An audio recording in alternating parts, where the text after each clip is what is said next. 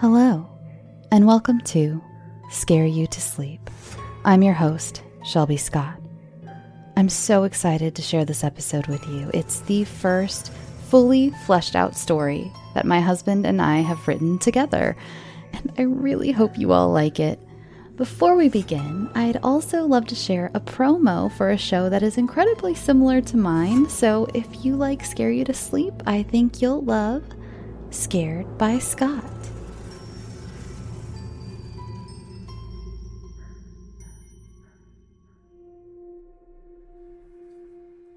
Welcome to Scared by Scott. Do you like listening to scary or creepy stories? If so, sit back and listen as I, your host, Scott Newman, present two to three short stories with minimal music and sound effects for that campfire story feel. You may recognize my name as I've had some of my stories adapted by the No Sleep podcast over the years. Please subscribe to Scared by Scott wherever you listen to podcasts, and remember, try not to get scared.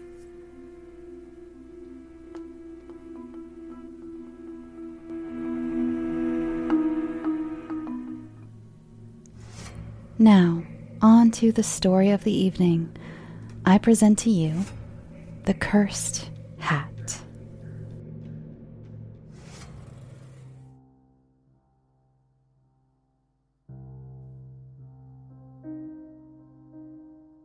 Lewis Walker wakes up abruptly to a loud knock on his door. He looks at the clock. It's four in the afternoon. He trudges through the piles of dirty clothes and trash in his studio apartment. The banging on the door continues. It's the landlord. Lewis, I need that rent. You told me you'd have it five days ago. Lewis stops in his tracks. He tries to stay as still as possible. He doesn't have the money. I know you're in there. Lewis opens the door. Listen, Mr. Farley, about the rent. I don't have the money yet, but I'm working on it. Mr. Farley furrows his brow. and how exactly are you working on it, Lewis? No more bullshit. Lewis pleads with Farley. I have a meeting with Capitol Records in two days. It's a studio musician gig with contract and a steady salary. Mr. Farley stands there, expressionless. You have one week, then you're out on your ass. Mr. Farley points at the piano in the corner with empty liquor bottles and paper strewn all over the top of it. Could always sell that thing if it doesn't work out. Lewis closes the door and slumps against it, crumpling to the floor. He looks down at his phone. There's a voicemail from Tony, his agent. He clicks play. Lewis, it's me, Tony. Listen, I don't mean to put any more pressure on you than necessary, but this meeting with Capitol Records doesn't go well. I've got to drop you. This was the last favor, and I really had to put my ass on the line for it, so don't fuck this up, okay? Love you, buddy. Take care. He hangs his head, stuck in the beginning of some strange horror story, about to lose it all. He looks over at the piano. He hasn't actually written in God knows how long. He was just all talk. And now he had to put action behind his words. He clears off the piano and sits in front of it. He notices a slip of paper sitting on the keys. It's a gift certificate for $200 with a note attached that says, Happy birthday, baby. Love you.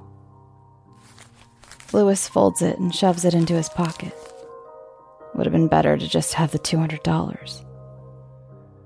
He stares at the keys of his piano. Come on! Write something! Anything! A few hours go by. It's dark outside now. He's finally playing a tune on the keys.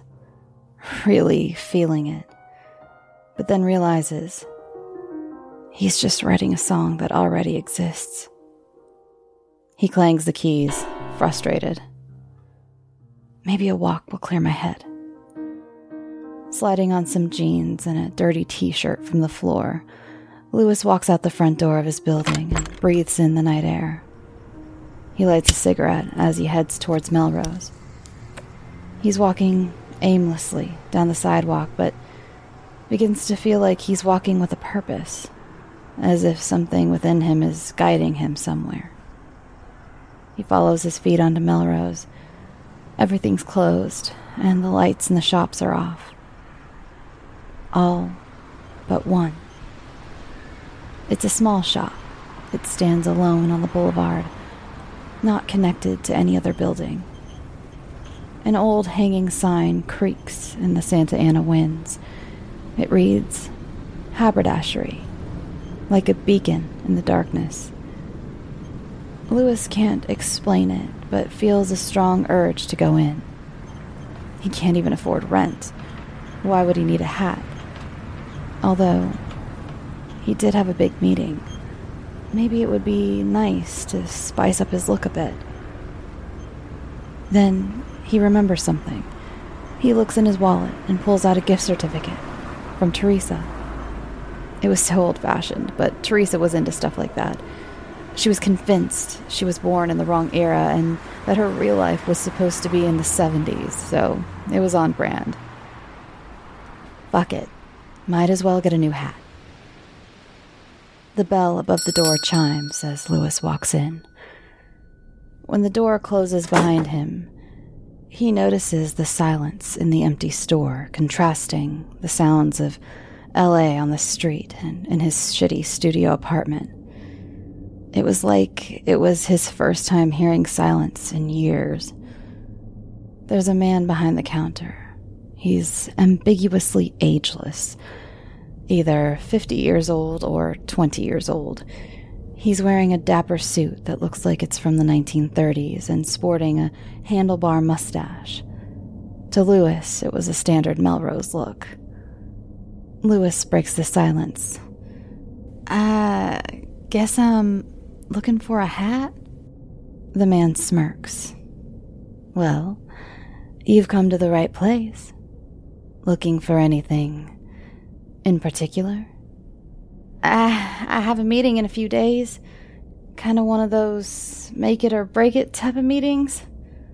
What kind of hat would a man need for such an occasion? The mustachioed man comes from behind the counter. He picks up a white hat. This steed derby hat is a classic bowler shape that emanates serious style and class. The 100% wool steed boasts a four and a half inch round crown, a two and a quarter inch brim with a wrapped edge, and a classic gross grain hat band.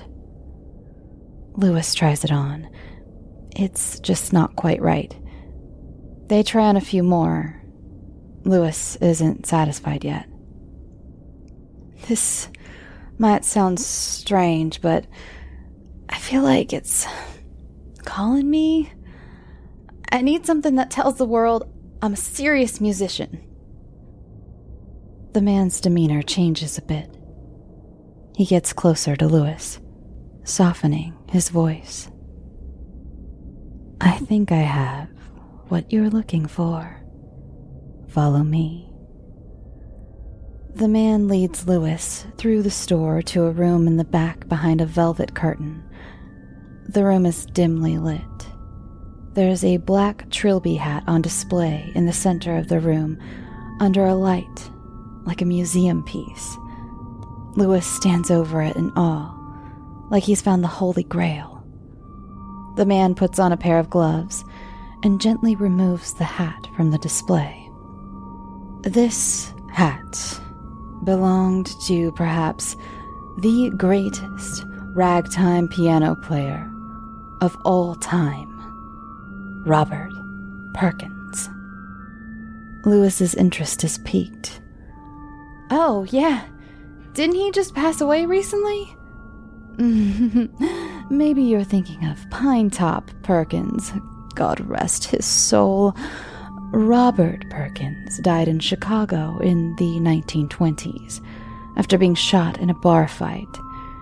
He was supposed to record the next day. He had this hat on the night he died.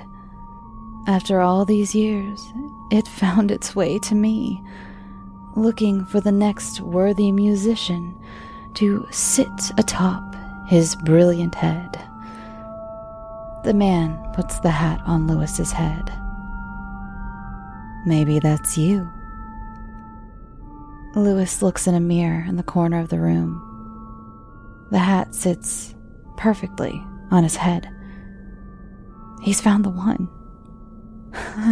I can practically smell the whiskey and cigars. The salesman stands behind Lewis. Mm, he was more of a gin man, really. This is the one. I have to have it. How much is it?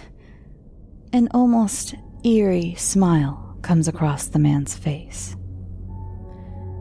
In the spirit of Perkins, I'll take however much you have in your wallet. Lewis pulls the gift certificate out of his wallet. Will this do? The man looks at the paper. Perfect. Lewis walks out of the store with his new hat on and a new sense of confidence. As he walks away, the light in the front of the store goes off. As he's sauntering down Melrose, some music begins playing in his head. It's a tune he hasn't heard before. Could it be? New music? Lewis runs home and lands directly in front of his piano. His arms are almost out in front of him, like they're leading him. The moment his fingers hit the keys, music begins to pour out of him. It's stuff that he's always dreamed of playing, but just never had the courage. Old school boogie woogie and jazz tunes. Mr. Farley pokes his head out of his apartment down the hall. He stands there for a moment, enraptured by the music. Huh. Kid's actually good. That night, Lewis writes song after song like a man possessed. He couldn't stop writing if he wanted to. The sun comes up the next morning. There's a small knock on the door, and then it opens. Teresa walks into Lewis's apartment. Lewis is asleep on the couch, covered in sheets of music. She smiles with admiration at her sleeping beau. She picks up some of the music and looks over it. Wow, you've been busy. She spots the hat on the piano. She tries it on and sits on the bench, fingering some of the keys, pretending to be an old timey piano player. Lewis opens one eye. His vision is blurry. He looks over to the piano and there's a young man sitting on the bench in 1920s garb and the hat on, staring back at Lewis. Robert Perkins, sitting in Lewis's apartment at his piano. But how? Lewis jumps out of his skin. The papers stacked around him go flying. Teresa takes off the hat and goes to comfort Lewis. Babe, Babe, it's okay. It's me. He calms down. He stares bewildered at Teresa. She caresses his hair. Jeez, you look like you've seen a ghost. He looks around at all the music he's written. Sorry, I was up all night writing. I see that. I was looking at the music. It looks really good, and there's so much of it. I wrote an entire album last night. I'm not done either. I just passed out at some point. It was like the music was writing itself. Teresa cups his face in her hands. I knew you were going to come out of that funk, and just in time for your meeting tomorrow. Teresa kisses Lewis. I'm off to work. I just wanted to stop by and make sure you hadn't set fire to your piano. He smiles with tired eyes. Teresa grabs her things and heads to the door. She opens it and turns back to Lewis. Just think, after tomorrow, I'll be dating a studio musician. Lewis retorts, Where are you going to find a studio musician to date by tomorrow? Teresa smiles and rolls her eyes, closing the door behind her. Lewis looks at the hat on top of the piano. He puts it on and gets back to work, not skipping a beat. The next morning, Lewis arrives at Capitol Records with his flashy new hat and a satchel overstuffed with original Lewis Walker music. He sits down in front of their piano in the studio. The hallway to get here was lined with gold and platinum records. A group of executives and A&R stare at him coldly from the other side of a big round table. Jamie from A&R breaks the tense silence You've come highly recommended by Tony. Let's hope he was right. Play away, Mr. Walker. Lewis stares at the keys. A bead of sweat drips down his face.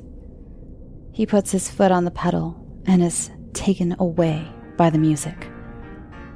The suits watch in awe. Where had this man been, and why wasn't he already signed with someone? Lewis cranks one song after the other without stopping, a continuous eargasm. Some of the starch leaves the execs. They're loosening up and dancing in their seats. They can't help it. Jamie stands up. Whoa, whoa, just a second. Lewis hears her and comes to, like he's just been brought out of hypnosis. She stands there for a second, bewildered. Where are you from? Uh, Greenville, Mississippi, originally. Been in LA for 10 years, spinning my wheels. Why haven't I seen you around here playing that music? I've never seen you at the tap room or the Blue Whale. Hell, I haven't even seen you at the baked potato. Lewis smiles, nervously still a little confused, like he can't remember the past 10 minutes of playing the piano. Probably just the adrenaline. He plays it cool. Well, this this is pretty new stuff. I think I've finally found my groove. Lewis walks out of the building, practically skipping with a huge smile on his face. He takes off the hat and kisses it, like his lucky rabbit's foot. He calls Teresa. He can hardly believe what just happened. They want me to record an album. What? I thought this was just for a session musician gig.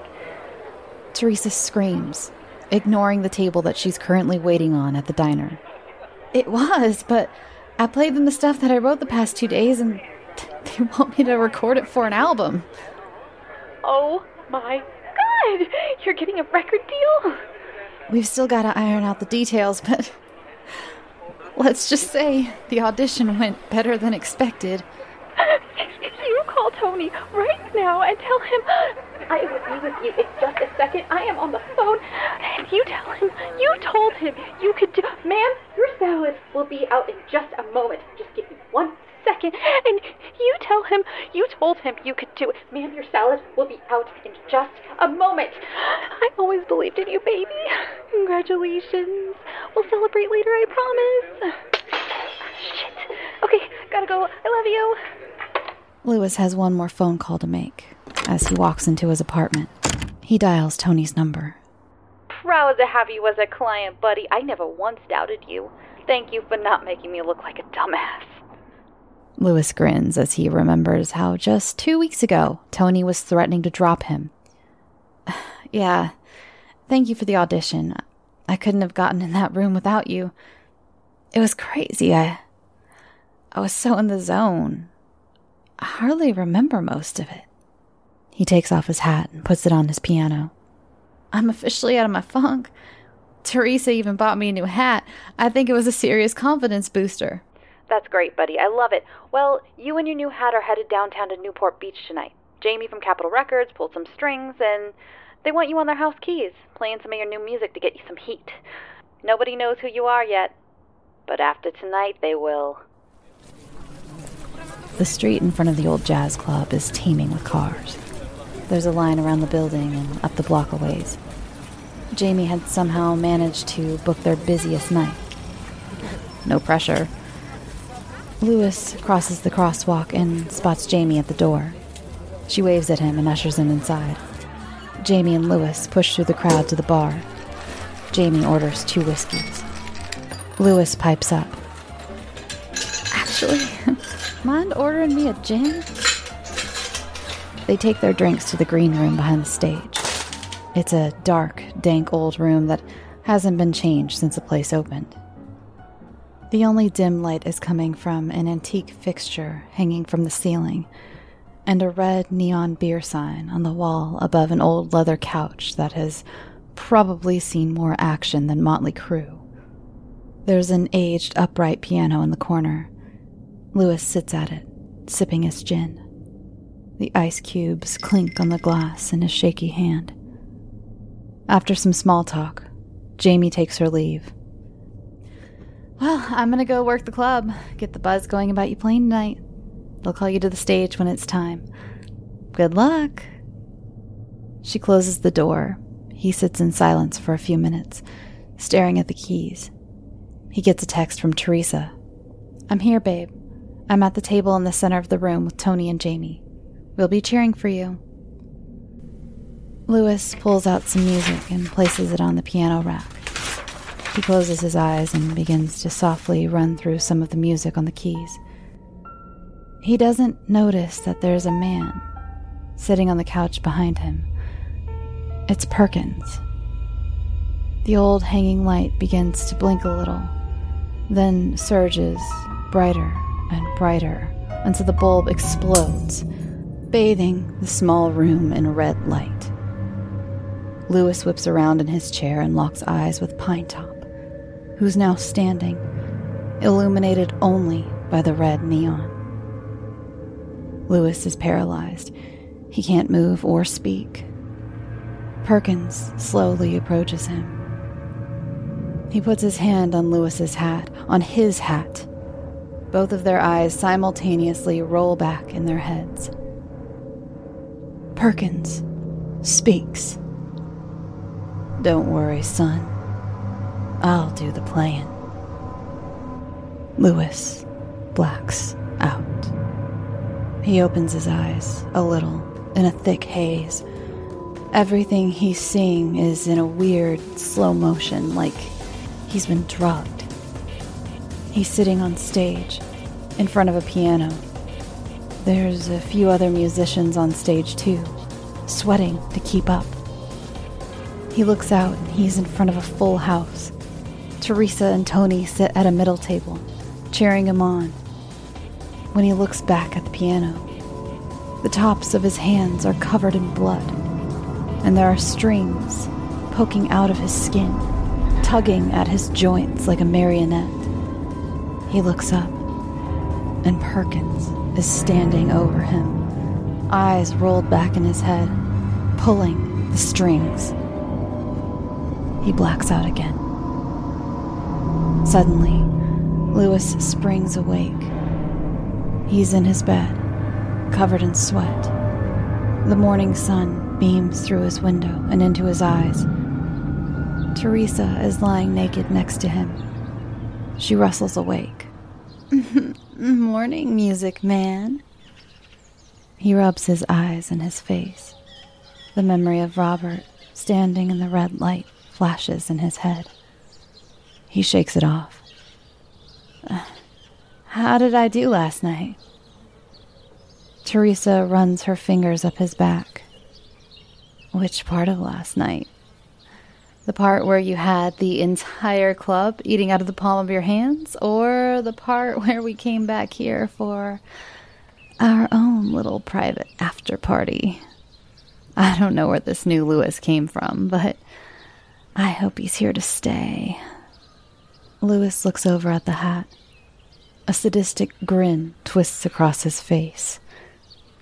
I was that good, huh? Teresa sits up in bed and lights a cigarette. I've never seen a crowd that. that. mesmerized. It was spiritual. They were all dancing and swaying to every note. At some point, even I kind of just got lost in the music. Lewis turns the knob on his shower to steaming hot. He stands in the water for a bit, trying to wrap his head around the past few days. Am I going crazy? Is this all a dream? The water flows down his face. Whatever is happening. One week ago, I was a loser. Now I'm playing for a packed house. He towels off. He dries his face and wipes the steam away from the mirror. When he opens his eyes, Robert is in the reflection staring back at him. Lewis falls back and grabs the towel rack to collect himself, ripping it off the wall. After scrambling for a bit, he regains his composure and, mustering enough courage to look back at the mirror, it's just his reflection now. He walks back into his room. Teresa is fast asleep again. Lewis gets dressed and makes his way to the door. He pauses by the hat, and after a second of contemplation, he puts it on. Teresa turns her head, still half asleep, eyes closed. Headed out, babe? Yeah, I was just gonna run a few errands. Okay. See you when you get back. Ugh, love the new hat, by the way. Thanks. You bought it for me. I used that gift certificate you gave me. Teresa is almost back to sleep. Gift certificate? For my birthday. Uh, I got you an electric razor for your birthday. No, it was a $200 gift certificate for. Actually, I can't remember what the shop was called. Some hipster place on Melrose. She snorts. you think I can buy you a $200 hat? On my salary? Babe, I work at a diner next to a retirement home. Sometimes my only tips are Werther's and racism. Lewis laughs uncomfortably and hesitantly walks out the door. Walking down Melrose, he holds the hat in his hands, keeping it far from his head. He's walking towards the hat shop where he got it in the first place. It was time to get rid of this damn thing. He gets to the address where the light above the haberdashery called to him that night. He finally reaches the door and it won't open. He steps back and looks, and there's no sign or light or even a shop anymore. It's a boarded up building. And it looks like it has been for some time. Lewis walks the city, trying to find answers. He puts on the hat again. Maybe it'll answer some questions. He walks up to Sunset Boulevard and pops into Amoeba. He's browsing through records and is approached by a staff member, an old guy with a hippie vibe, wearing a tie dyed shirt. Can I help you, man? Uh, yeah, I'm looking for some old school piano blues. Got any Robert Perkins? The guy walks down to the end of the row of records and picks through a stack. He finally lands on one and pulls it out. He flashes the cover to Lewis, and his nightmare is suddenly made real. It's the face of the man that's been visiting him, wearing the hat. It's Lewis's very literal ghostwriter. The hippie guy jokes. hey, look, you got the same hat on, man. Lewis takes the record and stares into Robert's eyes. Got anywhere I can listen to this? I don't have a record player at home. Sure, we got an old booth upstairs. Follow me. Lewis is in the listening booth with headphones on, blocking out any sound but silence. He puts the record on the turntable and moves the arm. placing the needle on the vinyl.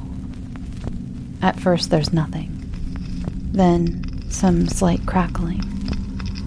The crackling gets louder, and suddenly, the lights around the booth all begin to dim. The music pours into Lewis's ears. Darkness falls over the booth, all but one light above his head.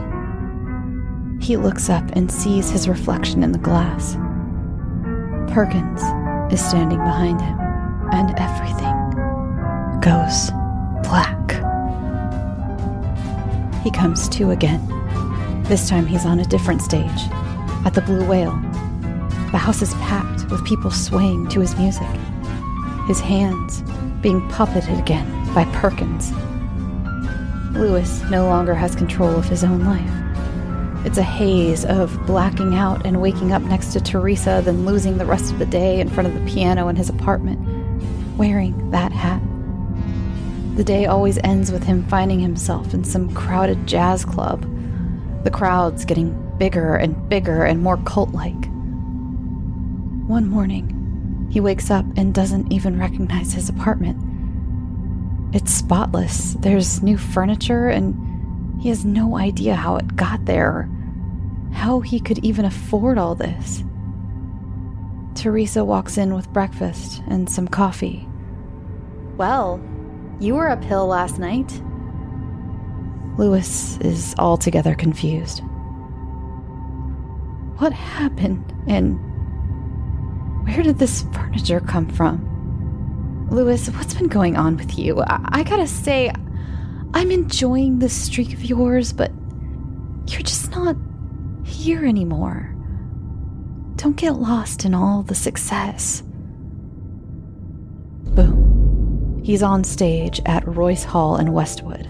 1,800 people are all eyes on him. His sweat and blood are dripping on the piano as he rips up the keys with no memory of how he even got there.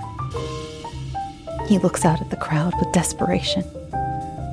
I want off this ride, Perkins. He looks up, and Robert just stares down at him, saying nothing, pulling the strings, forcing Walker's hands. Hot water from a shower faucet rains down on Lewis. He opens his eyes and looks around. He's not in his shower. He steps out and dries off with some plush towels hanging on the wall. He sees a big furry robe with his initials on it, so he puts it on. He walks out of the bathroom, and he's in a giant, lavish bedroom. There's a note on the pillow. It's from Teresa. It reads Dear Lewis, I've gone to stay with my parents in Santa Barbara for the week. I love you but I feel you are not very present in our relationship and just need to focus on your music right now. I'll keep in touch. T. Lewis runs out of the room to see if Teresa is still there. He opens the bedroom door and steps into a mansion. Where am I? He walks down a spiral staircase to a grand living room with floor to ceiling windows overlooking the city. In the center of the room is a huge white grand piano. He notices there are framed pictures sitting on top of it. There are a few of him and Teresa, some of Tony, and even one of Jamie from A&R, signed, Remember where you started. There are more pictures on the mantel above a giant fireplace. Pictures of red carpets, private jets, cheek to cheek with celebrities.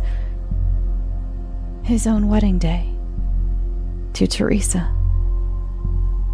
Lewis doesn't remember taking a single one. He scans all the pictures until he gets to one in particular. It's Robert Perkins.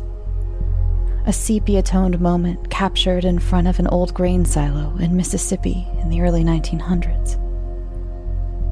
Lewis's body shakes all over. He swallows hard.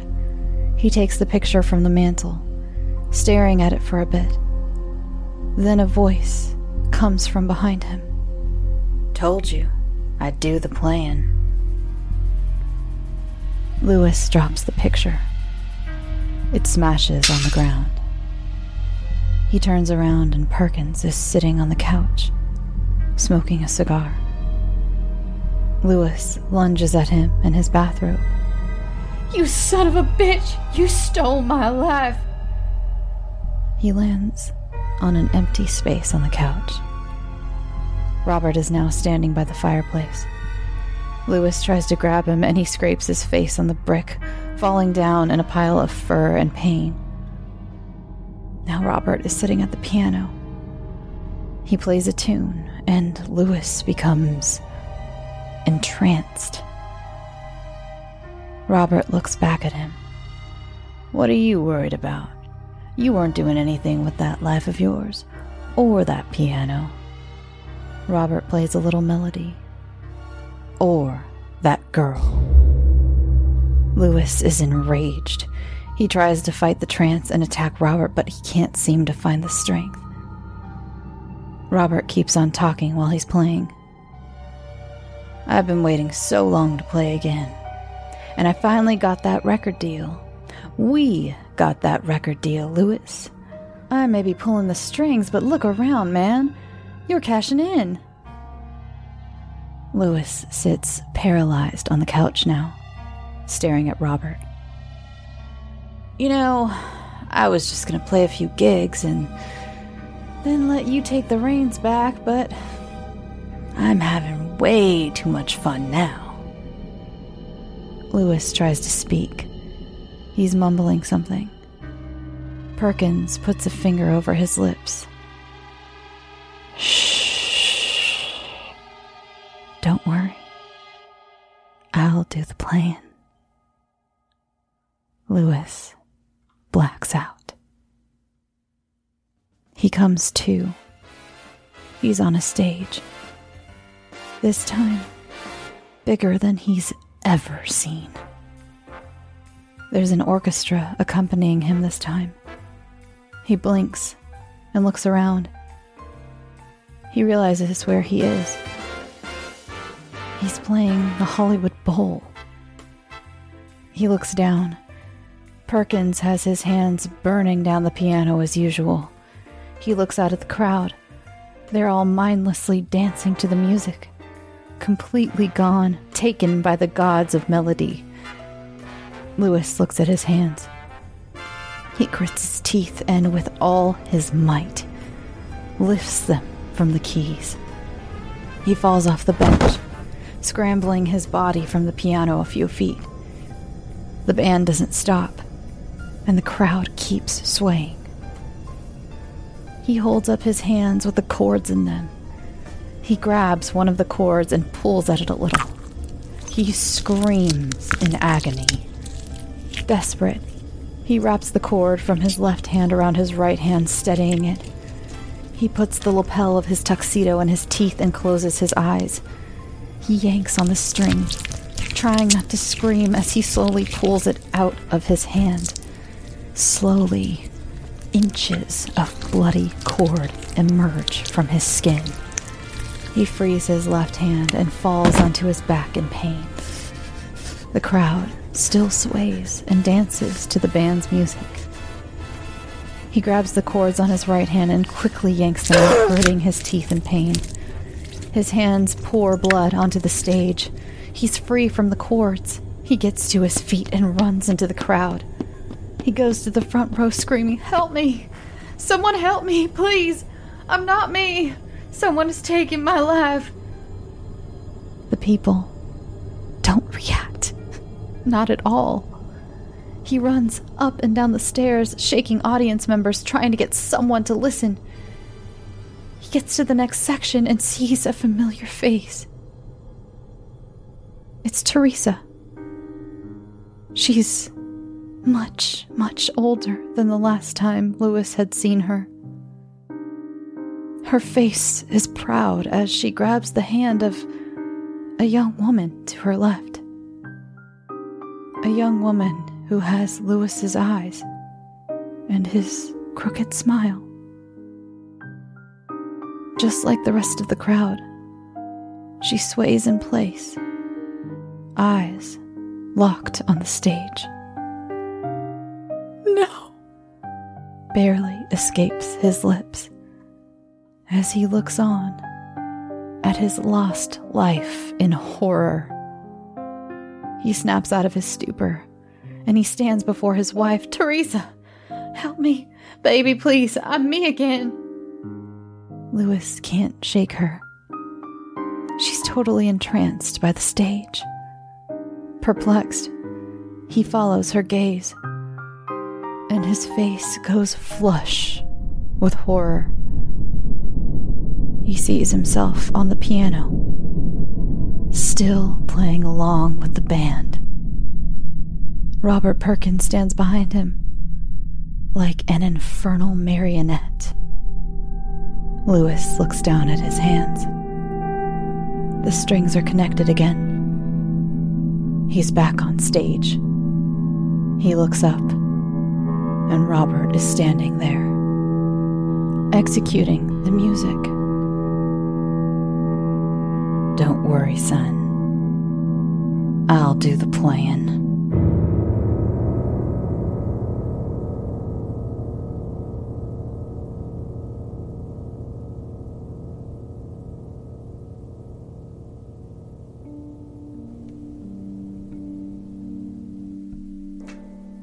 Thanks for listening. I hope you enjoyed this story. It was a whole lot of fun for us to write together.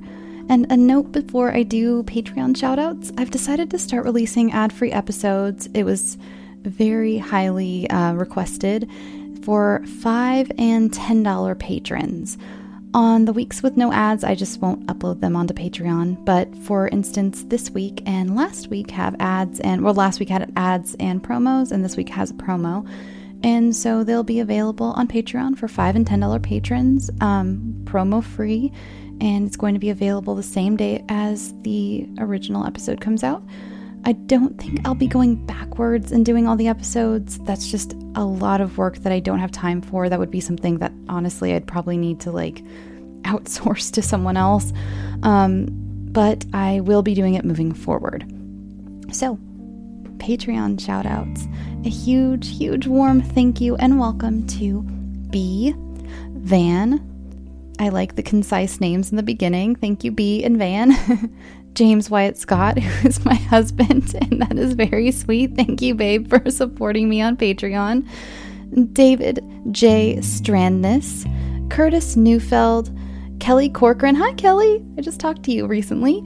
Dean Winchester, Hannah Johnson, Amelia Sheasley, Shanae, and Winter Bones. Thank you all so, so, so, so, so, so much. Sending you all so much love and light and hugs over the airwaves, with the exception of my husband, who I can go give a more corporeal hug to. love you and love you guys and welcome, welcome to the I just got I got a I got a suggestion actually recently and it was for Wolfpack. I don't know if I'm comfortable with Wolfpack. I don't feel cool enough. I think I told her that too. I don't feel cool enough for Wolfpack, but we're working on it. You know, we'll figure out a name someday or you'll just all be my friends. Welcome friends. I like friends. Welcome friends. Remember to follow the show on Twitter, Tumblr, Facebook, Reddit, and Instagram. You can rate and review the show on Apple Podcasts and Podchaser. Those are so much appreciated. Appreciated. it helps others find the show, and I love getting good reviews. I think that's all. Now, go get some sleep. Sweet dreams.